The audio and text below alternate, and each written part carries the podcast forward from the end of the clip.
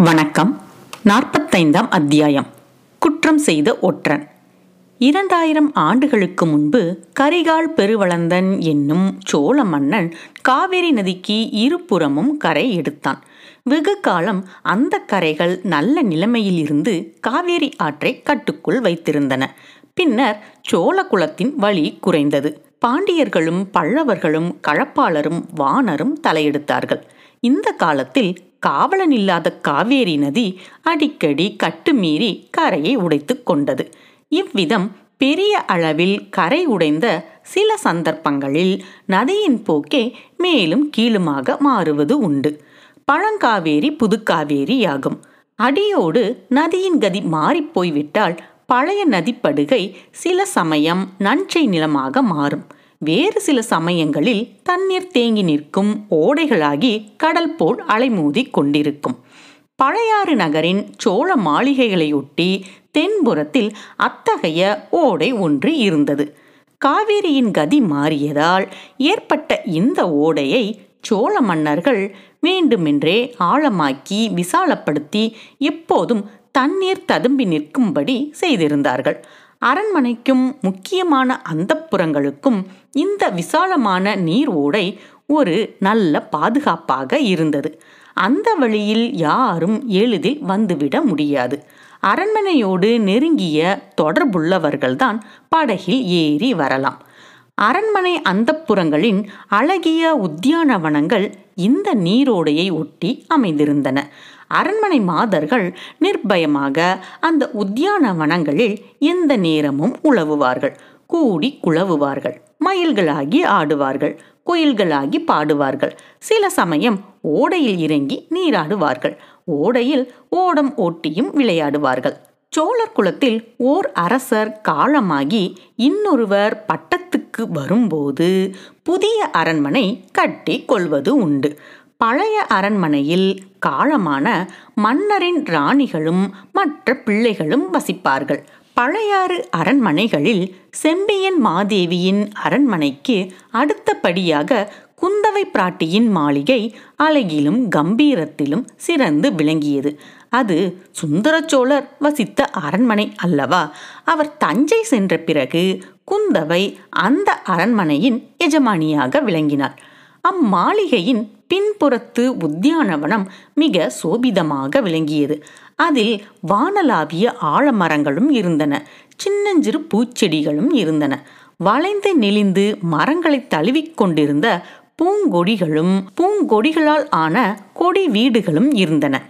குந்தவையும் அவளுடைய தோழிமார்களும் மாலை நேரங்களில் பெரும்பாலும் அந்த உத்தியான வனத்திலேயே கழிப்பது வழக்கம். சில சமயம் எல்லாரும் சேர்ந்து ஓரிடத்தில் உட்கார்ந்து கொண்டு கதைகள் பேசி கொட்டம் மடிப்பார்கள் இன்னும் சில சமயம் இரண்டு பேராகவும் மூன்று பேராகவும் பிரிந்து சென்று அந்தரங்கம் பேசுவார்கள். சில நாளாக குந்தவையும் வானதியும் தனியே பிரிந்து சென்று பேசுவது வழக்கமாய் போயிருந்தது. அன்றைக்கு ஒரு பெரிய ஆழமரக்கிளையில் கட்டி தொங்க விட்டிருந்த கொடி ஊஞ்சலில் குந்தவையும் வானதியும் அமர்ந்து ஆடிக்கொண்டும் பேசிக்கொண்டும் இருந்தார்கள். பறவைகளின் கலக்கல துணியுடன் போட்டியிட்டு கொண்டு பெண்மணிகளின் குதூகல சிரிப்பொழியும் அவ்வப்போது அந்த உத்தியானவனத்தில் கேட்டு கொண்டிருந்தது. ஆனால் குந்தவையும் வானதியும் மட்டும் சிரிக்கவில்லை. மற்றவர்களின் சிரிப்பு அவர்களுக்கு அவ்வளவாய் பிடிக்கவும் இல்லை. பேச்சுத்தான் அவர்கள் அதிகமாக பேசினார்களோ என்றால் அதுவும் அவ்வளவாக இல்லை. கோடி வீடு ஒன்றிலிருந்து ஒரு பெண் கீதம் ஒன்று பாடினாள்.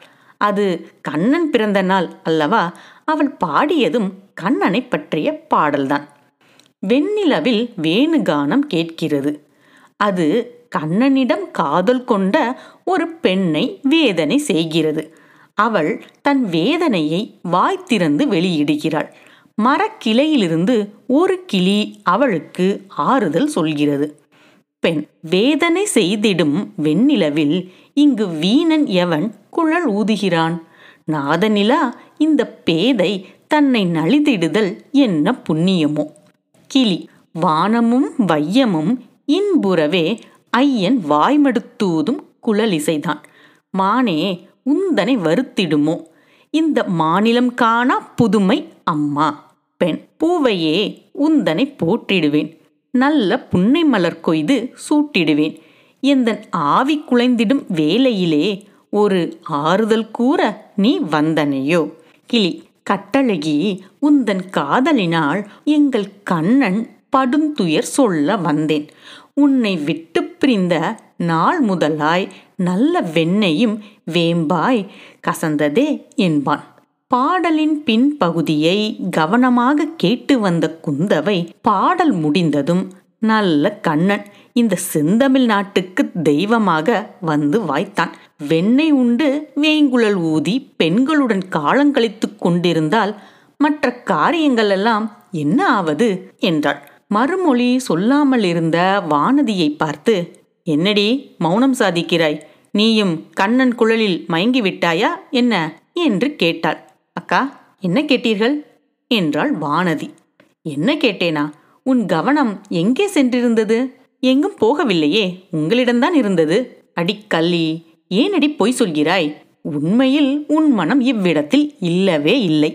இங்கே இருக்கிறது என்று நான் சொல்லட்டுமா? நன்றாக தெரியும். ஈழ நாட்டு போர்க்களத்துக்கு போயிருக்கிறது. அங்கே என் தம்பி ஒரு கபடமற்ற பிள்ளை இருக்கிறானே. அவனை இன்னும் என்ன பொடி போட்டு மயக்கலாம் என்று உன் மனம் யோசித்துக் கொண்டிருக்கிறது. நீங்கள் கூறியதில் ஒரு பாதி உண்மைதான். அக்கா என் மனம் ஈழ நாட்டுக்குத்தான் அடிக்கடி போய்விடுகிறது. ஆனால் அவரை பொடி போட்டு மயக்குவதை பற்றி யோசிக்கவில்லை.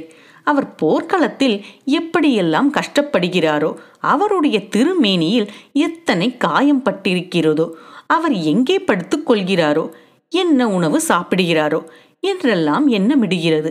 அவர் அப்படியெல்லாம் அங்கே கஷ்டப்பட்டு கொண்டிருக்க இங்கே நான் சுகமாக உண்டு உடுத்து பஞ்சனை மெத்தையில் படுத்து தூங்குவதை நினைக்கும் போது வேதனையாய் இருக்கிறது. எனக்கு மட்டும் இறகுகள் இருந்தால் இந்த நிமிஷமே இலங்கைக்கு பறந்து போய் விடுவேன். பறந்து போய் என்ன செய்வாய்? அவனுக்கு மேலும் உபத்திரவந்தானே செய்வாய்? ஒரு நாளும் இல்லை. அர்ஜுனனுக்கு சுபத்திரையும் கிருஷ்ணனுக்கு சத்யபாமாவும் ரதம் ஓட்டியது போல் நானும் ஓட்டுவேன். அவர் பேரில் எய்யும் அம்புகளை என் மார்பில் நான் தாங்கிக் கொள்வேன். நீ தாங்கிக் கொண்டால் அதை அவன் பார்த்து கொண்டிருப்பானா? அது அவருக்கு இஷ்டமில்லாவிட்டால் பாசறையில் காத்திருப்பேன். போர்க்களத்திலிருந்து அவர் திரும்பி வந்ததும் காயங்களுக்கு மருந்து போட்டு கட்டுவேன். மலர் படுக்கை விரித்து வைத்திருப்பேன். அறுசுவை உண்டி சமைத்து வைத்திருந்து அளிப்பேன் உடல் வழியை மறப்பதற்கு வீணை மீட்டி பாட்டு பாடி தூங்க பண்ணுவேன். இதெல்லாம் நடவாத காரியங்கள். வானதி சோழ குலத்து வீரர்கள் போர்க்களங்களுக்கு பெண்களை அழைத்து போவது இல்லை. ஏனக்கா அப்படி? அவர்களுக்கு புண்களை பற்றிய பயமில்லை. அதை காட்டிலும் பெண்களை பற்றித்தான் அதிக பயம். அது ஏன்? பெண்கள் அவர்களை என்ன செய்து விடுவார்கள்? அவர்களை ஒன்றும் செய்ய மாட்டார்கள். ஆனால் உன்னை போன்ற பெண்கள் போர்க்களத்துக்கு போனால் எதிரிப்படை வீரர்கள் உங்களுடைய அழகைக் கண்டு மயங்கி வந்து சரணாகதி அடைந்து விட்டால் என்ன செய்கிறது? அப்போது நம் சோழ நாட்டு வீரர்கள் தங்களுடைய வீரத்தை காட்ட முடியாதல்லவா? பெண்களைக் கொண்டு வெற்றி அடைந்தார்கள் என்ற புகழை சோழ குலத்தார் விரும்புவது இல்லை. அப்படி கூட உண்டா? எதிரி வீரர்கள் அவ்வளவு மூடர்களாய் இருந்து விடுவார்களா? பெண்களின் அழகைக் கண்டு மயங்கி விடுவதற்கு? ஏன் மாட்டார்கள்? அடியே வானிதி குடந்தை ஜோதிடர் வீட்டிலும் அரிசிலாற்றங்கரையிலும் நாம் ஒரு வாலிப வீரனை பார்த்தோமே. ஞாபகம் இருக்கிறதா? இருக்கிறது. அதற்கென்ன? நம்மையெல்லாம் கண்டதும் அவன் எப்படி போதை கொண்டவன் போல் மயங்கி நின்றான் என்பது ஞாபகம் இருக்கிறதா? அதுவும் ஞாபகம் இருக்கிறது. ஆனால் நம்மையெல்லாம் பார்த்துவிட்டு என்று தாங்கள் சொல்வதுதான் தவறு. அவன் தங்களை பார்த்துவிட்டுத்தான் அப்படி மயங்கி நின்றான் பக்கத்தில் நின்றவர்களை அவன் கண்ணெடுத்தும் பார்க்கவில்லை. அக்கா வானதி நல்ல பொய் சொல்கிறாய். பரிகாசம் செய்கிறாயா என்ன? இல்லவே இல்லை. நான் ஒன்று கேட்கிறேன். அதற்கு உண்மையாக விடை சொல்கிறீர்களா? கேட்டுப்பாரேன் அந்த வாலிப வீரனுடைய ஞாபகம் உங்களுக்கு இப்போது ஏன் வந்தது? நல்ல வாயாடியாக போய்விட்டாய் நீ. அவனுடைய ஞாபகம் வந்ததில் என்ன தவறு? தவறு என்று யார் சொன்னது? நான் சொல்லவில்லையே. அது மிகவும் இயற்கைதான். எனக்கு கூட அந்த வாலிபனுடைய கதி அப்புறம் என்னவாயிற்றோ என்று கவலைதான். உனக்கு ஏன் அதை பற்றி கவலை உண்டாக வேண்டும்? ஏன் கவலைப்படக்கூடாது? ஒருவரை நாம் பார்த்திருந்தால் அவரை பற்றிய ஞாபகம் நமக்கு அடிக்கடி வந்தால் அவர் என்ன ஆனார் என்று தெரிந்து கொள்ள விரும்புவது இயற்கை அல்லவா? நல்ல இயற்கை. அப்படியெல்லாம் மனம் சிதறுவதற்கு நாம் இடம் கொடுத்து விடக்கூடாது. மனத்தை கட்டுப்படுத்தி வைக்க வேண்டும். அதோ கேளடி வானதி அது என்ன பறை சத்தம்? அந்த குரல் என்ன சொல்கிறது? சற்று கவனமாய் கேள் பார்க்கலாம். ஆம். தூரத்தில் எங்கேயோ வீதியில் பறைக்கொட்டும் சப்தமும் நடுநடுவே மனித குரல் கூச்சலிடும் சப்தமும் கேட்டது. காது கொடுத்து கவனமாக கேட்டபோது மனித குரல் கூறியது இது என்று தெரிந்தது. சத்துரு நாட்டிலிருந்து வந்த ஒற்றன் ஒருவன் தஞ்சாவூர் கோட்டையில் பொய் முத்திரையை காட்டி புகுந்து உழவு அறிந்து கொண்டு ஓடி விட்டான் இரண்டு பேரை மரணக்காயப்படுத்திவிட்டு தப்பிப் போய்விட்டான். வாலிப பிராயத்தினன். வாட்ட சாட்டமான தேகம் உடையவன். இந்திரஜித்தை போன்ற மாய தந்திரக்காரன். பெயர் வல்லவரையன் வந்தியத்தேவன் அவனுக்கு அடைக்கலம் கொடுப்போருக்கு மரண தண்டனை விதிக்கப்படும். அவனை பிடித்து கொடுப்போருக்கு ஆயிரம் பொன் பரிசு அளிக்கப்படும். தஞ்சை கோட்டை தளபதி பழுவேட்டரையர் காலாந்த கண்டரின் கண்டிப்பான கட்டளை. இவ்விதம் மனித குரல் கூறி முடித்ததும் பறை தம் தம் தடதடதம் என்று முழங்கியது.